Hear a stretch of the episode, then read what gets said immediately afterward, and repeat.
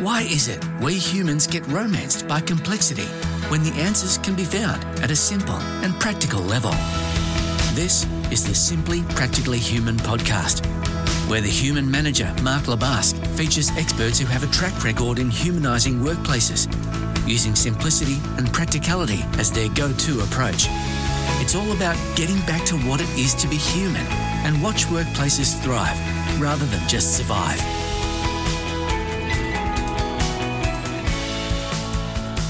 Hey there, it's Mark LeBusque for the Simply Practical Human podcast. And in this episode today, I'm joined from uh, all the way over in the US by Ray Jammet, who is the founder and owner of the Ray of Hope Collective and had spent a lot of time in the space of OD and these days a master facilitator. And she'll speak a little bit about the new um, business she's just founded and she started up, which uh, sounds really exciting.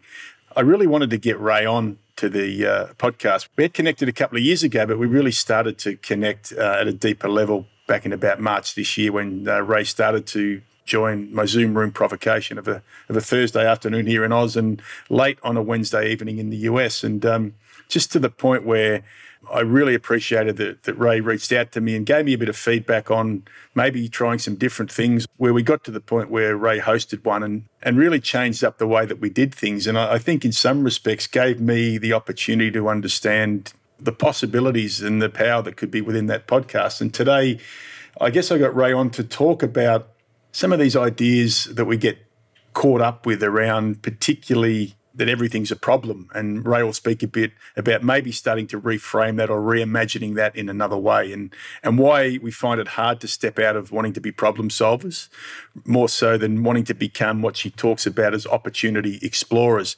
She has a really, really great story about how she saw herself as a virus within an organization, whereas her, one of her friends said, You're not the virus, you're the probiotic. And we'll share some definitions of what probiotics and viruses mean. And from an org context, Ray will share some um, pretty amazing stories of uh, what this means.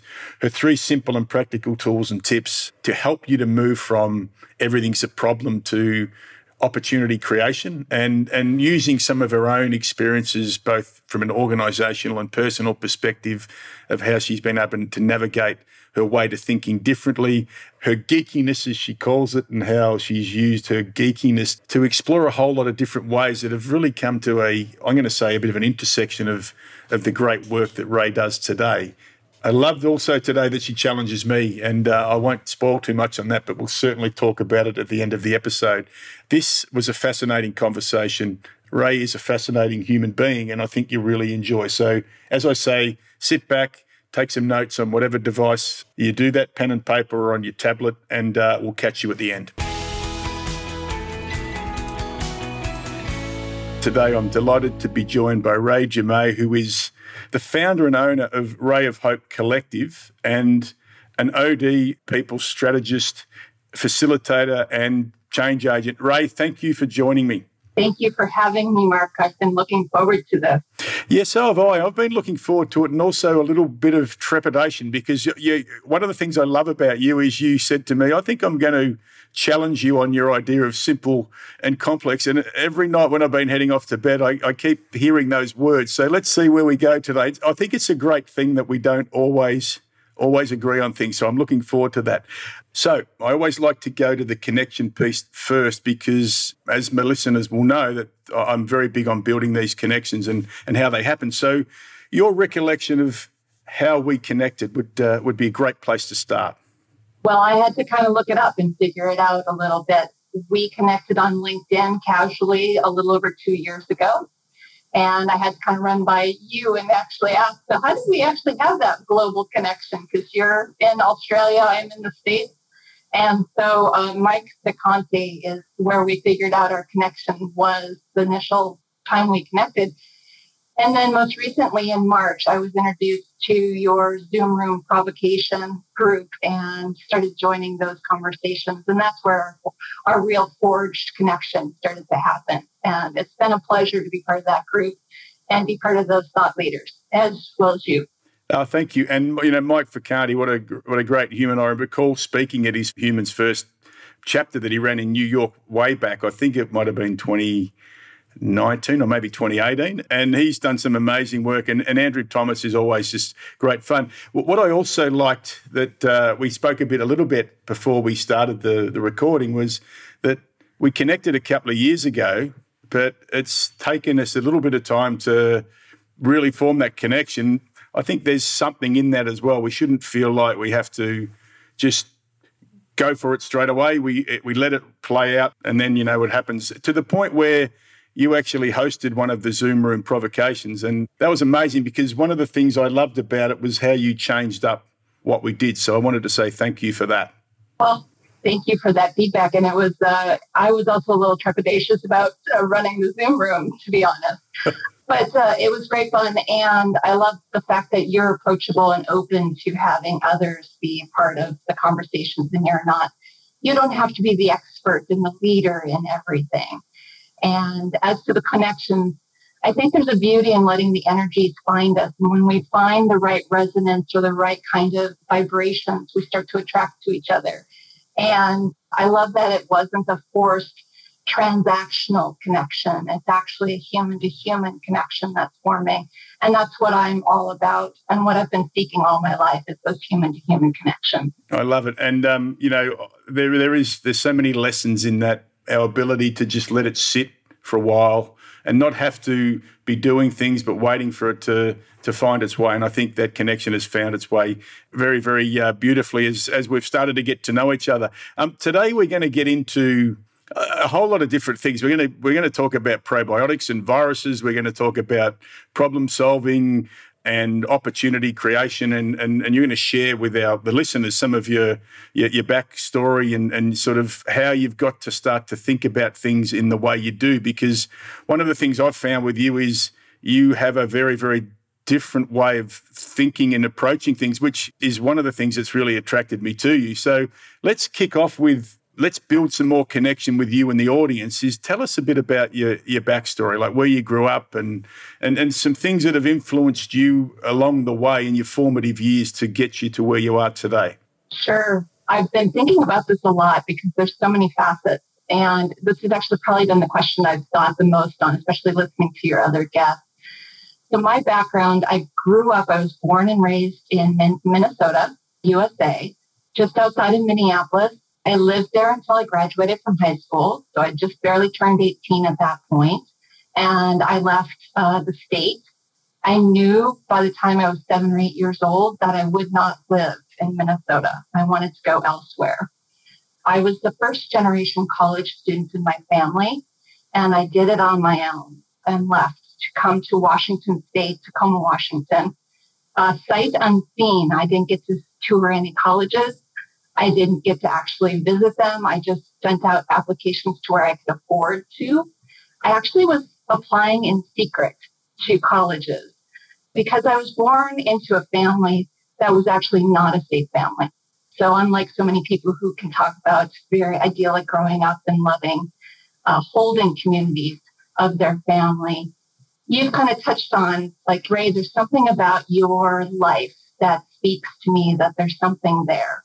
And so I was born into a family that was steeped in violence, all forms of violence that you can experience. And by the time I was two, three years old, I was managing that violence in the family. And by the time I was four and five, I was actually the one kind of doing the adulting in the home.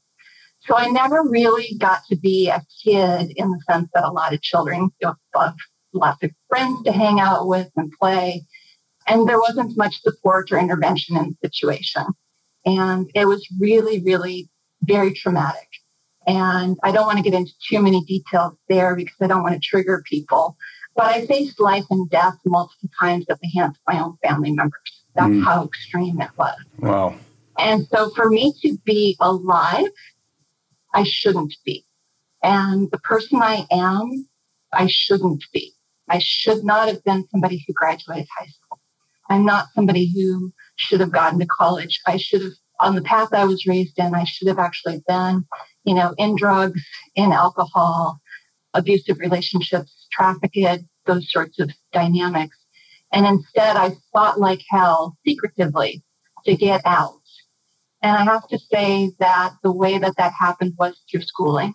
and through a, a very important teacher who was part of my life from the third grade through the eighth grade. And she she really set me up for fighting for my life through academics and through schooling.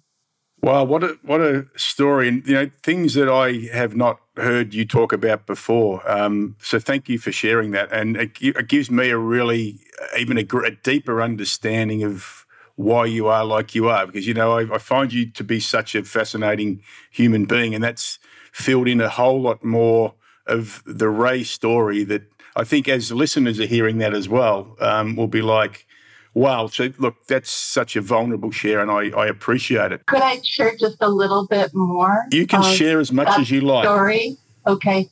I also just want to say that, you know, I'm a geek at heart. So I love to learn and love to explore. So I geek out on neurology, quantum physics, psychology, personal growth, team dynamics, teaching, those sorts of things.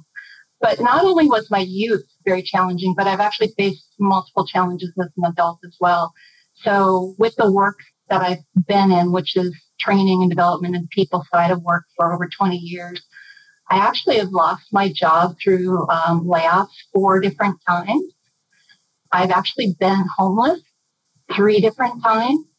The last time I was literally in the car with what could fit in the car and the dog. And I've also gone through legal systems in this process of my life three different times where I was supposed to be the one that the legal system stood up for. And in fact, it failed me tremendously. Yeah. So there's been a lot of things that I've been the underdog in in my life. And it led me to actually change my last name back in 2016. And I'd been trying to find a new last name for a long time. And I landed on that I wanted to go with a name that meant hope. Yeah. And that's where I found Umay. Uh, it's an ancient Turkish, Mongolian, Indian territory name, very ancient, meaning hope. So I actually claimed hope as my name. So when you say Ray Dumay, it's actually Ray of Hope. I love and it. that's because I want to embody and embrace hope, which has kept me alive and going in my life. But I also want to extend that out energetically and in everything that I do in the world.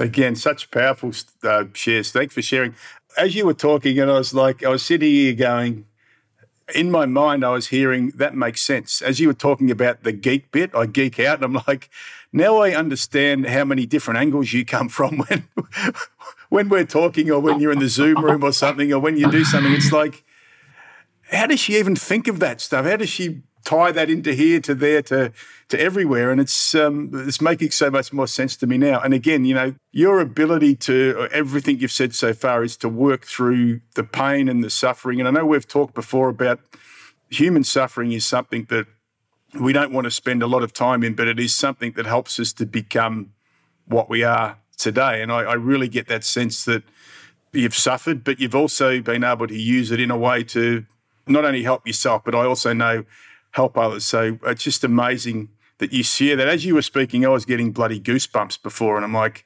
here's here's some things that I didn't know. So so thank you. Yeah.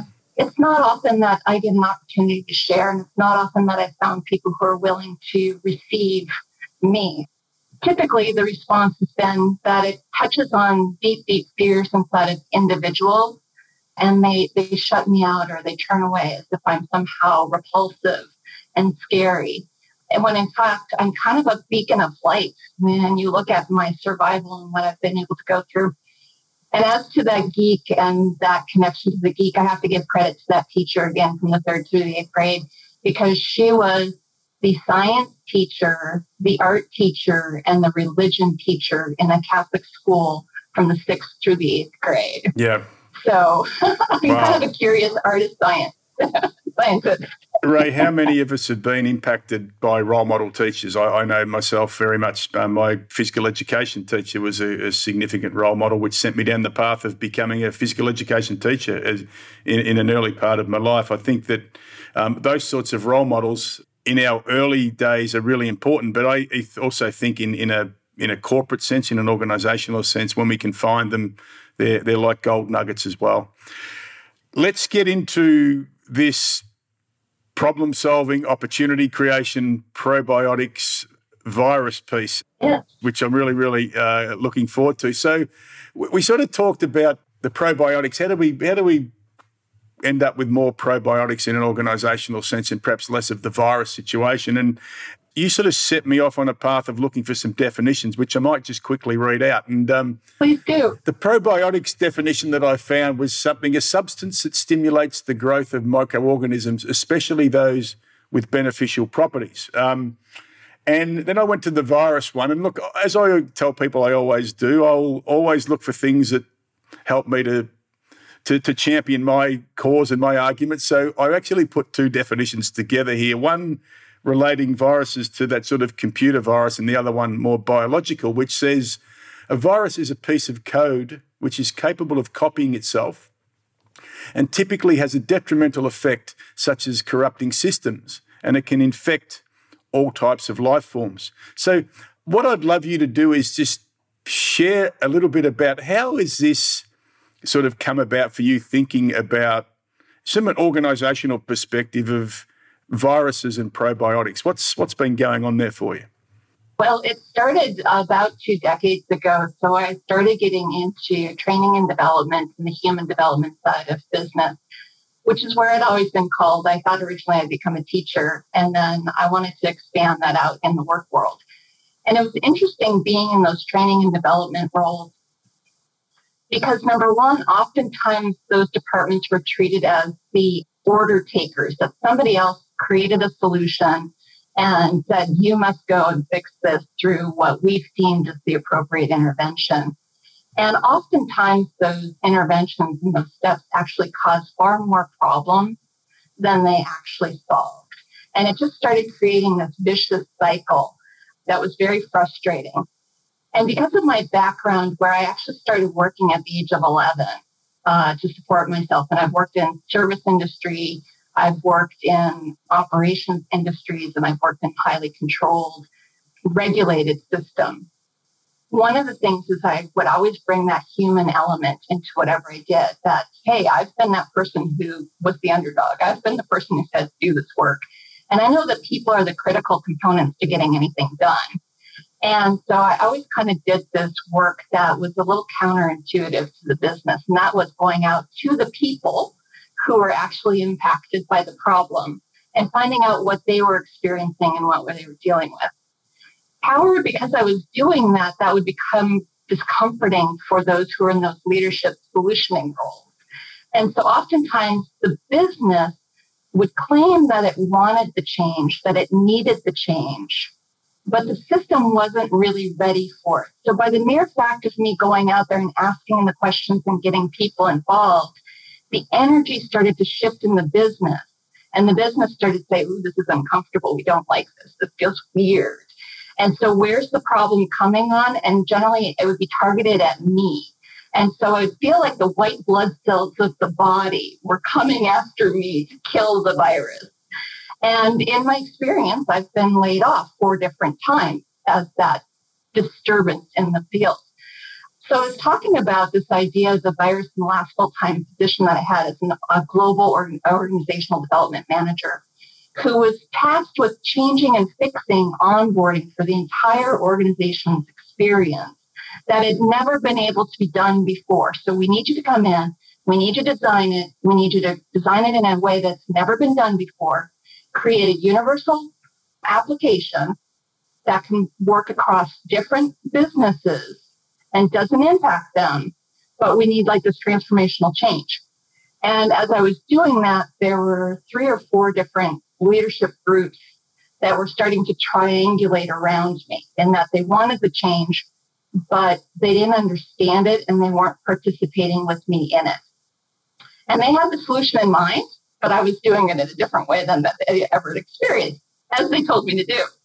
So they started to really close in on me and cause some real toxic experiences. So I was sharing this virus idea with my coworker, and that just the fact that I was there was causing dissonance. So they wanted to like kill the foreign invader. And my coworker Rocky, he said, "You are not a virus. What you do and the work you do is you're probiotic." And that changed for me how I wanted to always relate with people how my work is and what I do. And that we're trying to actually multiply and grow this beneficial concept of enabling and empower humans and the human system to design the solution that will work for the whole system. So that we should be growing it. We should be fertilizing it. We should be feeding that system. And if I can tell people that it's going to feel uncomfortable at first when you plant probiotics, it hopefully will allow the system to be better able to say we can handle some of the discomfort for the sake of the benefits and the health and wellness that we're going to experience later on. What a great story. What a great thought from Rocky as, as just yes. getting you to look at it in a different way. I am fascinated. When I spoke with Colin Newland in the episode about the decrapification of work, we got into this point of sometimes the very people who say they want change and transformation are the very ones that don't want anything to change at all. And, and what you've just described there, uh, you know, a very real example of it is three or four different groups all championing change and transformation, but at the same time resisting it because of the approach that you took. What was driving this fear, do you think, of a different way of approaching this for these groups? Well, I think number one, in so many organizations, especially longer term entrenched organizations where there's been a structure of promotion and, and being elevated to revered and lionized positions, i.e., the CEO, the VP of this group, the VP of that group. There's a certain kind of protocol where you don't jump the chain of command. and the way that I work says that the entire chain is valid, is valid and important. And oftentimes, when those people have been promoted to those top levels in this chain of command structure, my experience is, that they've been relied on as always being the ones who have the, the answer to everything. And they've gotten away with the control and command style of leadership where they're just rapid firely making decisions, commanding to people. And the hell with what the long term consequences, unintended consequences are. It's a fast solution that they get glorified for. And if it works, they take all the credit. And if it doesn't work, then it's the underlings that they commanded who are at fault who get to be, you know, thrown off the boat or, yep. or axed. Yep. And so I think it's a lot to do with our MBA program. Don't really teach a lot other outside of the command and control director leadership style. Our MBA programs also don't look at human dynamics mm. and they don't look at systems thinking. And I think that's an opportunity for a different way that our MBAs, because those MBAs tend to be the ones who get the, you know, CEO positions and the C-suite positions. So I think that's why that happens. Yeah, we, we could actually do an episode on the, the good and the bad of the MBA. I, I think there would be an absolute. Uh, I, I, recall speaking to um, uh, Vibeke Vad Baunsgaard from, um, I think it's Denmark, I may be wrong, but she was on the podcast and she talked about working, she's actually teaching an MBA class, and she asked them a simple question about how could you find out more about your people in your business? And she said they all went straight to their textbooks and started flicking through them, and no one came up with the answer, which was just talk to them a bit more. So managed by walking around, as Tom Peters says, you know, and he said it 30 years ago. Absolutely. Managed by walking around, building deeper connection. I like to call it listen and learn. Humility. I think that's also have the humility and know that the experts and the the wisdom land sits inside your system. You don't need to have all the answers. The system has the answers for you. And you've given me a beautiful segue into I guess maybe the psyche of these people who end up getting into these these roles, these big roles, the big CEO roles and the presidents and VPs and all these things that one of the reasons that they get there, they're technically good at what they do. And part of that, let's call it that being technically good piece, is that they seem to be very good at identifying problems and then either doing it themselves or bringing others in is solving them and you know maybe most of the time taking the credit. So let's now get into this area of problem solving versus opportunity creation. And I know that this is something that's near and dear to you about getting people to start to reimagine what we could do in organizations if we moved away from what you've called before, which I love, is everything is a problem to something else. So Perhaps share a little bit about that, and then I'm going to get you to share some simple and practical tools and tips to, to help humans to get to there. Sure. Uh, at first, I want to share the quote from Albert Einstein on, on problems. I think that helped everybody get a little grounded by a brilliant, brilliant man. And that is, we cannot solve our problems with the same thinking we used when we created them. Yeah, love it. And so it's it's astonishing to me that the go-to lens, the go-to default is always, so we've got a problem, we need to fix the problem, let's solve the problem. And for me, when you're focused and your perspective is always about the problem, you will always be solving into the problem and you always stay in the problem. And so if you think about like a kaleidoscope, the old kaleidoscopes that you would actually spin and look into and you could hear like crystals click, but you turn it by just a slight degree and the entire image changes and you have a whole new picture in front of you. And that's where I really focus on shifting from problem into what's the opportunity. And that's something that appreciative inquiry really falls aligns with. Design thinking goes there, whole system thinking. There's several different methodologies, but appreciative inquiry really goes with simple, brilliant solution, which is what's your best possible future state? So if you can start going into that conversation and that imagining, imagine as if it's real. Then all of a sudden, you've created a whole new realm of possibility and a whole new realm of creativity. And then go back to look at what's the current reality, what's our current state. And then you can design the steps that start to move you, milestones and steps and roadmap that moves you from current state to future best possibility. And when you start shifting just that one little degree, it opens up the invite to everybody to contribute, for everybody to participate in creating and designing. And it plays into each person's core desire, which is what's in it for me. Yeah. The with them. Yeah. If I can tie you into the with them, now you're part of the design of the future state. You inherently are pulled in that direction regardless of what's going on. And if we all have a unified course that we're navigating towards, whether it's the North or the Polaris star, depending on which hemisphere in the world you're in, if we're all aligned to that North Star or Polaris star, we will inherently start to be pulled there. And we don't have to fight our way there. It will actually start to navigate there nat- naturally. So that's really where I go with this idea of the opportunity and get the hell out of the problem. Yeah. You can't see the forest for the trees. Literally, when you're in the problem, you can't see the tree for the bark. Yep. Yep.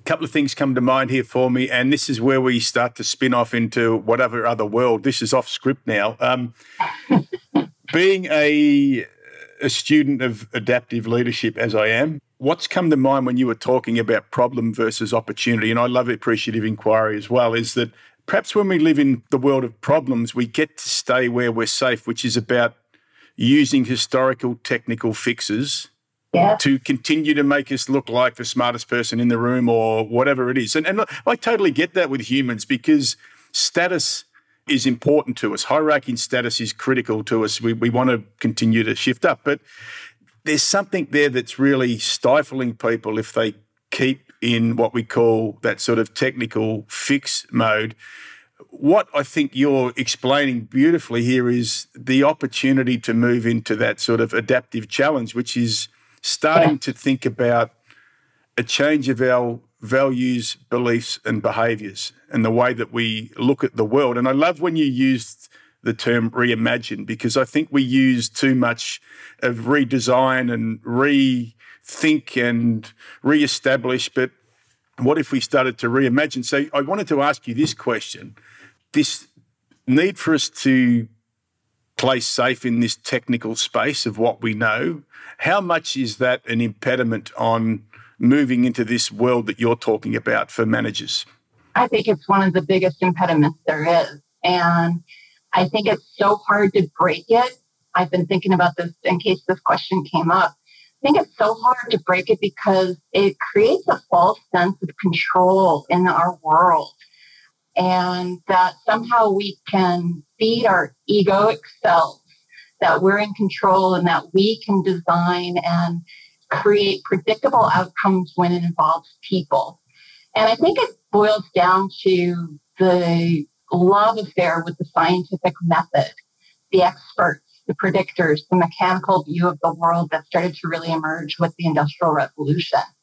And that was let's break everything down to its smallest component parts to understand how it works.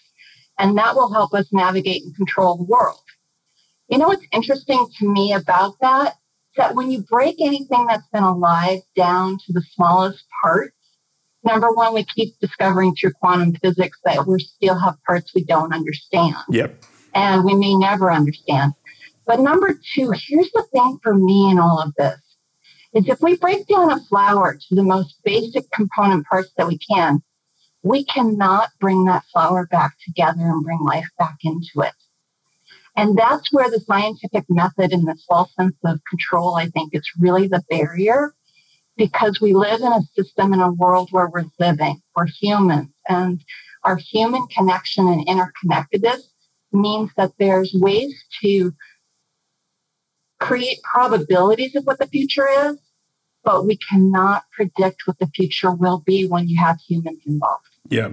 But when you release it and you let go of that sense of control, what's on the other side is just brilliantly amazing and so much more than what any one person or group could ever imagine and create on their own. And, and, and thanks for sharing that. Wouldn't organizations be so much easier to run if we didn't have to deal with human beings? Um, I don't know how to answer that question oh, that because is, I'm so in love with working with the human beings. I think the people who are really in love with the mechanics of it would love that. Let's do the artificial intelligence. Let's do, you know, machine learning and let's let the machines take off. But I think what a tragedy that would be because there's beauty and such blessing in the chaos that is humanity. And if we could only embrace that like beauty of chaos. Yeah, look, that, that, that, wasn't a question, more of a, I hopefully just a bit of a provocative statement to see that what the reaction would be, and I, I got exactly what I what I expected.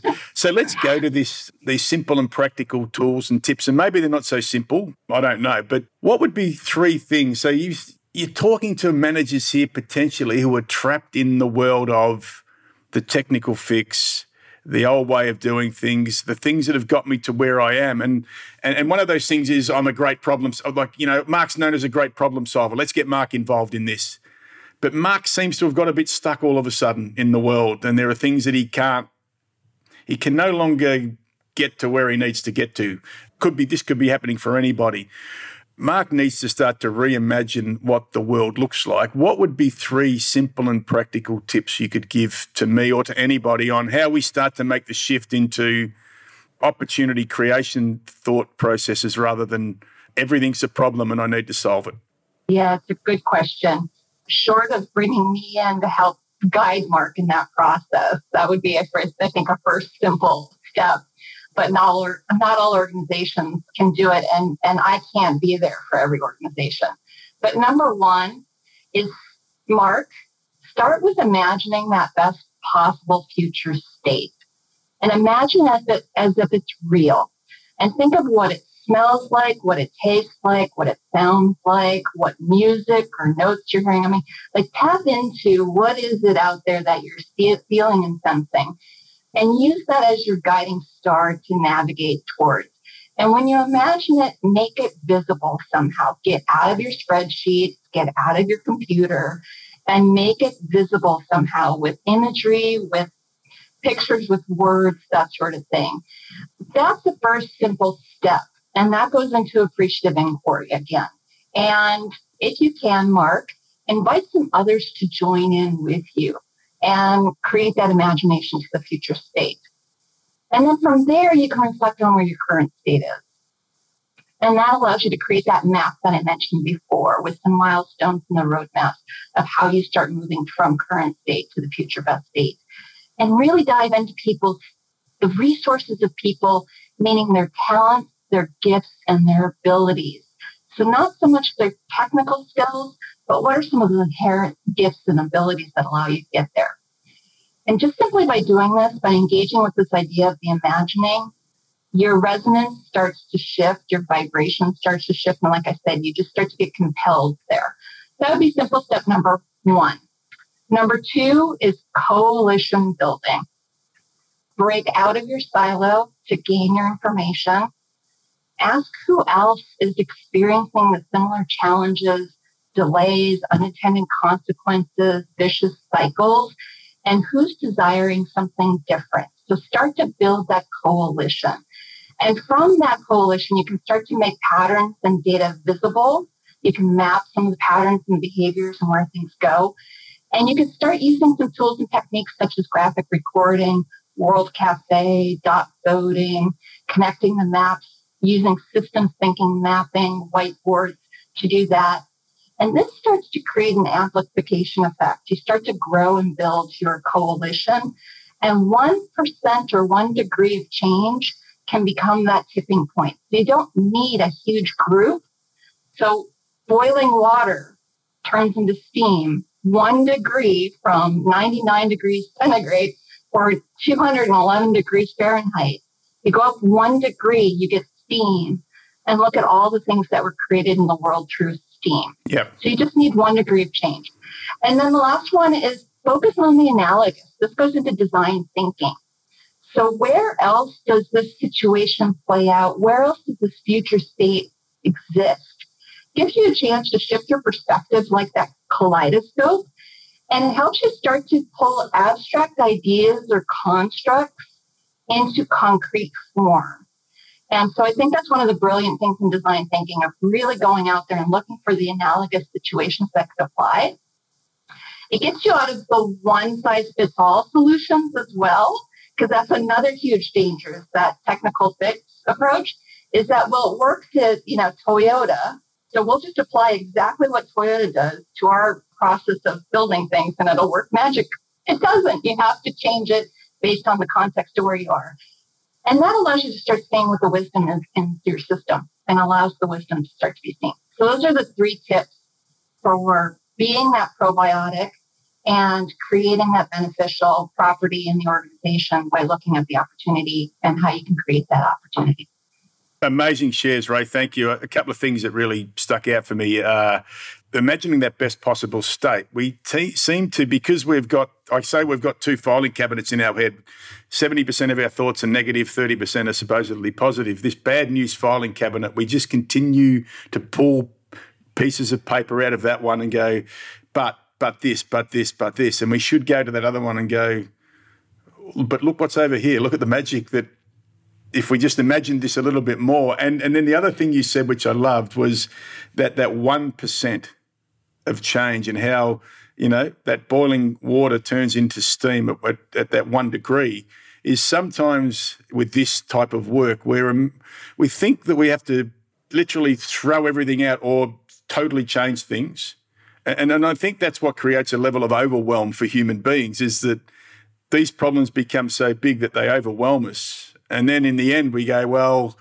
let's look at what they did at Toyota then, and let's try and replicate that. And, and we get we get caught in this bloody cycle that that goes on. So they, I reckon, as you would have been sharing those things, the listeners will be like, yeah, I've I've lived in some of those worlds that that you've described. What I want to suggest to them now is get out of those worlds and get into this new space of doing things a bit different, building those uh, coalitions. So now I'm really this is where I'm going to get scared because um, I was I was trying to avoid this conversation, but um, I, simply practically human. I do have the view of the world that, and maybe my view is too simple, that we overcomplicate things. We look for complex, we look for hard and difficult because there's a whole lot of reasons. One might be that it makes us look smarter than what we are, but you have a bit of a different view on this, and this is what I love on this podcast is that there are no one's absolutely right, and we're we're not going to try and convince each other of our rightness. But what's your view about um, why humans do or don't get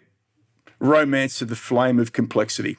Yeah, I've loved this question. I've loved listening to all the various different perspectives and ideas that your other guests have shared. And I've really taken it to heart. And um, my two cents before we get into it. Do you mind if I ask you an inquiry question in, in response? Now I'm in. Now I'm the heart rate. My heart rate just went up. But yes, you can ask me a question. So, in my listening, I've noticed something. So I'm curious. Have you noticed how you and your guests change the word from complex to complicated inherently based on the context or the relationship behaviors that you're experiencing or discussing on whatever those entities are? I haven't noticed that, but I'll go back and have a listen. I'm sure that we, so we're changing the language in some respects to suit the argument, do you think? You are. You are. And that's one of the beauties of this question. And it's inherent. You're not even aware of it. Mark, you'll change from complex to complicated, and most of your guests, 90% of your guests so far, will actually change to complicated versus complex. Mm. And so I, I, think there's kind of a core kernel there. And that's for the challenge that I said I was going to kind of bring to the table. A gentle challenge, nothing, nothing fierce. So when I've been thinking about this, my organizational development leadership master's program was founded in systems thinking methodologies and processes. And so when we go into systems thinking, we're looking at a set of things working together as mechanisms or interconnected networks. And our world is nothing but interconnected networks and systems. And when you go into this process, the definition for simple in systems thinking is a well defined relationship between events and resulting actions. So context is quickly connected, but it can shift based on the relationship. So I have a pen in my hand, gravity will pull the pen down if I drop it. Very well defined relationship. I can predict this. If I have a tire on my car that's flat, I need to check to see if there's air that will, you know, go into it before it's safe to drive. Complicated, it's where systems have several well-defined relationships between cause and effect. So now there's multiple causes and effects and we can generally predict those outcomes. So back to my troubleshooting of the car. I recently have been doing a lot of that. The car wouldn't start.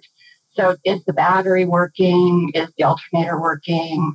Is, you know, is the starter working? What else could be possibly going on? Do the troubleshooting. We to find out the coil blew, so we needed to replace the coil on the car. So predictable, complicated, got a lot of stuff in our world that's complicated, mechanized. Complexity is where we move up to the exact relationship between entities are neither known or are possibly unknowable. General predictions can be made, but not exact predictions. We are now entering into living systems and complexity, and the human element and the social system start to interact in this space. And so if we're thinking about the car analogy, we now have the testing going on for automatic driving of cars. And it keeps happening and disastrous things keep happening out there because we now have a human interacting inside of this mechanical complicated system. And we cannot predict how humans are going to interact. Yep. So I think when you're asking the question, the context of the relationship of what you're talking about about your entities with your guests is where we get, you know, switching into is it complicated or is it complex? Yeah. So in complexity, all things are interrelated in the system, and changing a part in the system affects the entire system. And really, also, when you're looking at complexity in the system, is that the sum of the parts are greater than the whole, mm. always. Yep. And the behaviors and outcomes that are exhibited and that emerge are unpredictable. And so that's where there's that difference. And that's where we get into, I think, again, that scientific method. And complicated is where we feel like we have a sense of control and we can predict and we can force the outcomes we desire that we want. And I think that's where we get seduced into that complicated space but that's where we're also seduced into, as you said, and where I was also going to go, is that we go into the technical solution world. But if you're in human systems or a living system, you have to go into the adaptive challenge. Yes. And a technical solution never works. And that's where the romance starts to create problems. I like it. And um, how dare I start to change the use of words to suit myself? I should never do that. I, I, love it. I think it's lovely because that's part of our world is, is what do world, words mean to us? And yep. we don't often check like, what's the word mean to you? What's mm. the word mean to me? and we make assumptions that we're all basing, you know, the same kind of status quo on words. And that in itself can be where we can come up with a lot of our challenges in our human systems. If we would just check to see what we mean by words, we could alleviate a lot of stress out of the world. I love that checking checking for um, context and understanding. I think is really really yeah. critical. But it's yeah. but we're too busy moving forward with solving the problem because we need to solve it yesterday, and we might miss some context. But also, I know what we will miss here, Ray. We'll miss some really important voices in a room we'll miss that. We'll miss the relationships. We get so wound up in the task or the process that we miss the relationship. And the interesting thing is, is I've been in so many places where it's that like we just need to pound this out. We need to just get it out there, do this, get this fixed, you know, flavor of the month. Yet the company laments over and over and over again the millions of dollars they waste on these efforts. And then the delayed response and the unintended consequences from those fast, lacking of kind of deep analysis processes actually end up costing the company far more in fixes down the road, as well as the money that they put into the payroll of the people doing the work in the first place. Yep. And they don't often calculate the cost of the payroll in that formula.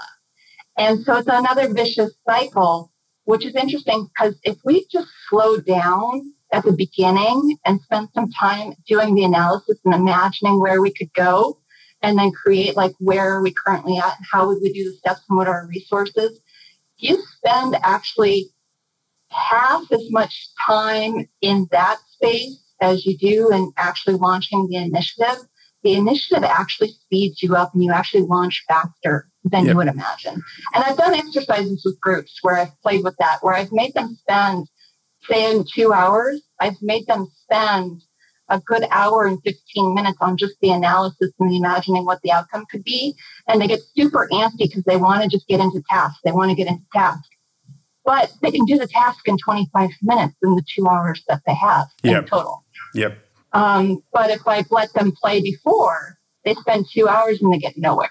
Yeah, I like that idea of payroll as well. And you see the amount of meetings that it's coming to mind for me the amount of meetings that people would sit in to do this. And, you know, they have a two hour meeting with 20 people in the room. It's 40 hours. It's not two hours. Yeah. And this is where I think we get a bit lost as well. Exactly.